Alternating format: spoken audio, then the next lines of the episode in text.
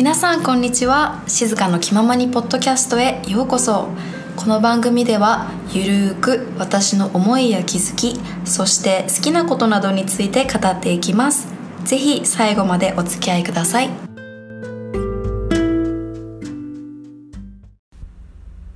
皆さんこんばんは。静香です。お元気でしょうか？今ですねちょうど夕ご飯を食べ終わりました。今日の夕ご飯は何かというと野菜炒めとキムチなんですけどそのキムチはえっ、ー、と日本食とかを取り扱ってるスーパーが家の近くにあるんですけど、まあ、家から近いって言ってもね車で20分ぐらいなんですけどそこで買ったんですよ。もう久しぶりにキムチ食べたくて買ったんですけど思いのほか辛くて今すごい舌がねピリピリしています。でそのスーパーの近くにあの韓国の食材を取り扱ってるスーパーがあってそこのキムチがすごい美味しいって聞いたんですよ。そこはなんか量り売りで買えるって聞いたので次はそこで買ってみたいと思います。はい。ということで早速今日の、えー、トピックについて話していきたいと思うんですが今日のお題は何かというと toxic friends toxic friends とえっと long distance relationship なんで今回タイトルを英語にしたかというと toxic friends の日本語がね思いつかなかったんですよ。long distance relationship は long distance relationship は難しいな英語と日本語で話すの。あの長距離恋愛っていう言葉があるんですけど長距離恋愛っていうのかな？あれ？この言葉存在するよね。多分。多分。でも toxic friends って日本語にないと思うんだよね。そう日本語にないと思ったので、まあ、片方日本語片方英語っていうのもちょっと変だからどっちも英語にしてみました。はい。ということで早速話していきたいと思います。toxic friends なんですけど皆さん友達とどれくらいの時間を過ごしていますか？そして本当に仲がいいと言える友達って何人ぐらいいますでしょうか？私はそんなに友達いないんですけど高校生の頃とか中学高校大学の時はこうやっぱりクラスにいるわけじゃないですか、まあ、大学は違うんだけど中高小中高はクラスにいるから単体で行動できないんですよね。友達を作らなきゃっていうプレッシャーがあるわけですよ。それでまあだ多分どこの国もそうだと思うんだけど友達のそのグループみたいな派閥みたいなのってあるじゃないですか。そのグループにも結構こうランキングみたいなのがあってなんかそのキラキラしてる人たち、まあ、運動ができてみたいな人はトップのグループにいて、まあ、地味な人は一番下みたいな感じでなんか今思うとすごいくだらないなって思うんですよね。なんでああいうものが存在するんだろうか。別にキラキラしてる子が地味な子と一緒に話したりしたっていいじゃんって思うんだけどそういうことって絶対に起こらないんですよね。キラキラしてる子は地味だと思われたくないからそのねそういう人たちとしかつるまないしなんかすごいもったいないなって思うんですよね。大学に行くとそれはちょっと薄まってくるんですけど、まあ、でも 全く存在しないかっていうとそうではないのでやっぱりねあるんだなってそういうのってなくならないんだろうなどの時代になってもって思うんですよね。で私はなるべくネガティブな人とは一緒に時間を過ごしたくないっていうのがあって友達だろうと職場の人だろうとなんかすごい負のエネルギーを出す人とは一緒にいたくないんですね。その理由はその人と一緒に過ごしているだけで自分の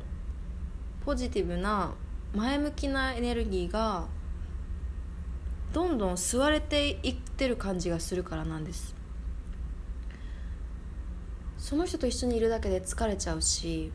っていうのもあってなるべくねネガティブな人と一緒に過ごさないようにしています。皆さんもあんまりあまりにも愚痴ばっかり言う人とか文句ばっかり言う人とかね陰口ばっかり言う人とかと一緒に時間を過ごさない方がいいと思いますよ。このことについて前のエピソードでいつかな忘れちゃったけど話したような気がします。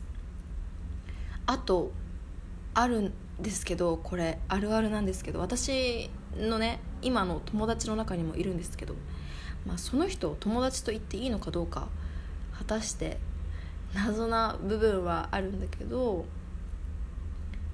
なんか友達なんだけどなんか裏では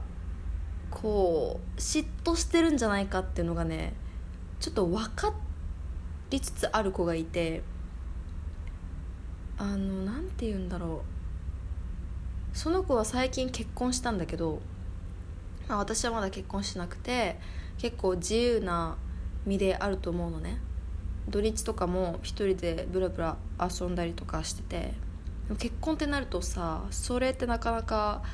できないじゃんやっぱり。旦那がいるからその人と一緒に時間を過ごさないといけないんだけど多分私のインスタストーリーとかを見ていてなんかうわこいついい年してそんな一人でのんきで遊びやがって悔しいみたいなのがね伝わってくるんですよ LINE とかしてると。いいなとか羨ましいとか言ってるんだけど実際思ってないでしょみたいな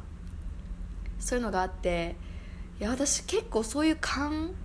なんていうの？勘勘を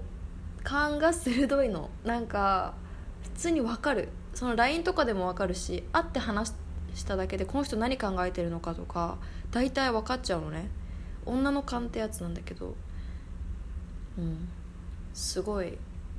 分かっちゃうんだよね。それがねうんだからあんまりその人とは一緒にあの話したくないなって今思ってるんだよね。LINE とかもめっちゃ来るんだけどあんまり返信しないようにしています。そうあとはなんか仕事の愚痴ばっかり言う友達がいてその子とはすごい友達歴が長いんだけどなんか会うたんびになんかもう職場でこういうことがあってさみたいな。あもう本当やだ。あもう本当やだ。みたいな。いやいやこんなね私の貴重な時間を使ってまで会ってあげてるんだからもうちょっと楽しい話できないのっていつも思うんだよね。うん。そのこともあんまり最近は会ってないです。なんかつまんないし話してても。それか彼氏がいるんだけどその彼氏の悪口とか私に言うのね。それって意味あるのかなって私は思うんだよね。うん。そんな感じでちょっとこの人と一緒にいると楽しくないなって思ったらもう少しずつ距離を置くのが一番いいと思います。いきなり距離を置くと多分向こうも「え何？私なんかした?」ってなると思うからちょっとずつちょっとずつちょっとずつ フェードアウトするのがいいんじゃないかなって私は思います。はい。ということで次。long distance relationship について話していこうと思っています。でなんでこのことについて話そうかという話そうと思ったかというと私が見てる YouTuber で日本人の女の子の YouTuber がいるのね。でその子すごいたくさんあの登録者数の人がいるんですけどその子が人気になった動画の1個がえっ、ー、とね何人だか忘れちゃったんですけどその外国人とあのなんかアプリを通じて出会ってでもその外国人の男性はその自分の国にいてでその日本人の女の子は日本で住んでてずっと長距離恋愛をしてたのね。何ヶ月かな分かんないんだけど。で、まあ、ちょこちょこそのその人と一緒にこう Skype FaceTime してるその動画を YouTube でアップしたりとかしててでそういう動画が結構人気になってたのね。で、えー、と最近かな1ヶ月前ぐらいになんとその2人が別れちゃったんですよ。多分1年以上付き合ってたと思うんだけどそのねそう。でなんかバレンタインの去年のバレンタインとかでもその女の子がクッキーを日本で作ってでなんかその FaceTime してる時にあなたのことを思ってこのクッキー作ったよっていう感じであの見せてあげたりとかしていたんだけどとうとう別れちゃってでその原因についてはあんまり詳しくは言っていませんでした。まあ何だったんだっけな。確かなんか揉めたみたいな感じでなんか文化の違い？なんかすれ違いが起こっちゃってうまくいかなかったって言ってたんですけどでその子はずっとその彼氏関連の動画ばっかり上げてたから今後どんな動画を上げていくのかちょっとねあの気になるところではあります。でそれを見て私はその女の子の動画をずっと見ててあその頑張れば長距離恋愛ってできないくはないんだなできないことじゃないんだなって思ってたのねずっと。けどその別れちゃったっていうのを見てうんやっぱ長距離恋愛ってどっちもどっちかっていうかどっちもお互いが我慢しないと成立しないんだなってそこで学んだんですよ。でしかもその距離にもよると思うんですね。多分その彼はヨーロッパだったと思うので日本とヨーロッパってかなり距離あるじゃないですか。だからしかも時差もあるじゃん？時差もあるしその時差もあるし距離も遠いしっていうのを2人がちゃんと理解してしかもこう信じ合わないと多分できないと思うんですよ。あと連絡の頻度も超大事だと思うんですけどその最低1日1回はやっぱりあの LINE とかメールとかであの連絡取ったりとか、まあ、週に1回は顔をあの見えるようなスカイプみたいなことをしたりとかしないとやっぱ難しいと思います。うん。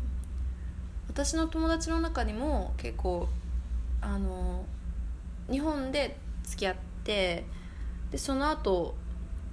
その彼が自分の国に帰ってでしばらくその長距離で恋愛してたんですけどでプロポーズされてその女の子がその彼の国にこう移住して2人で住むようになったっていう人も私の友達の中にいますしやっぱできなくはないんですよね。でもそれが成立したら本当に素敵だなって思いますしあのやっぱうん2人が我慢してきた分それがまあ結婚だったりっていう形で結ばれたらすごく2人の絆っていうのは普通にその国内で恋愛してる人に比べてかなり強いものになるんじゃないかなと思ってます。うん。そう。そうなんですよ。で私がとあるブログを見たんですけど、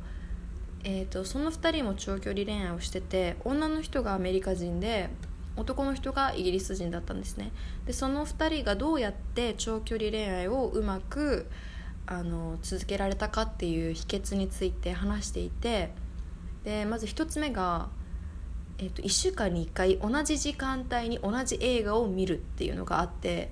面白いなって思ったんですけど同じ映画を見ることでそう同じ時間に同じ映画を見ることで一緒に近くにはいないんだけど同じ時間を共有し合ってるっていう感覚になるみたいですごくその2人がつながり合ってるなっていうのを実感するそうです。で、えーと、このブログの記事はコロナが起こる前に書かれたんですけどえっ、ー、と2人が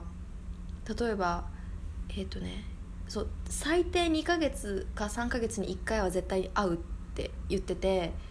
例えば今回は女の人がイギリスに行く。で3ヶ月後は男の人がアメリカに行くみたいな感じでどっちも片方がずっと片方の場所に行くんじゃなくてお互いが交換し合ってこうね順番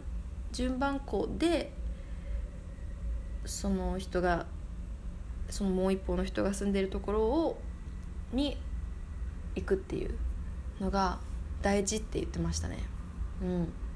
あとはまあさっきも言った通り連絡の頻度とかっていうのももちろんなんですけど、まあ、同じ映画を同じ時間に見るっていうのはすごい私は今まで聞いたことがなかったのですごく新鮮だなと思って面白いなって思いました、うん、これは長距離のカップルじゃなくても同じ例えば国内にいるけど、なんか仕事の関係でちょっと遠いところに行かなきゃいけなくなってしばらく会えないっていうカップルにも使えるいい方法なんじゃないかなと思います。はい。ということでちなみに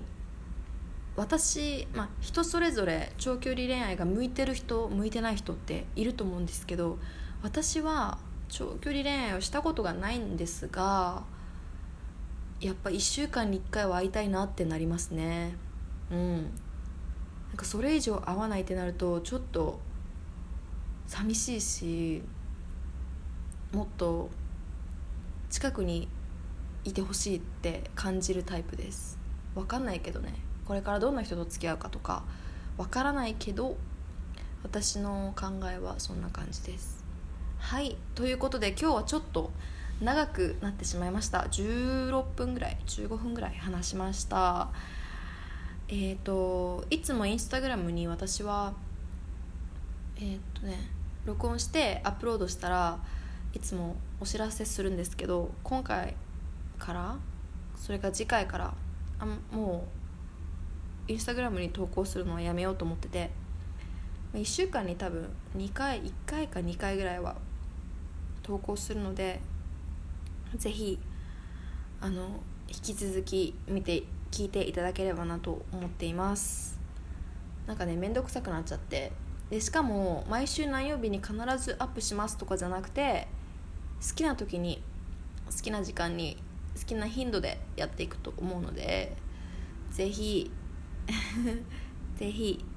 聞いていただけたら嬉しいです。はい。ということで今日も最後まで聞いていただいてありがとうございました。ではまた次回のエピソードでお会いしましょう。またねバイバーイ。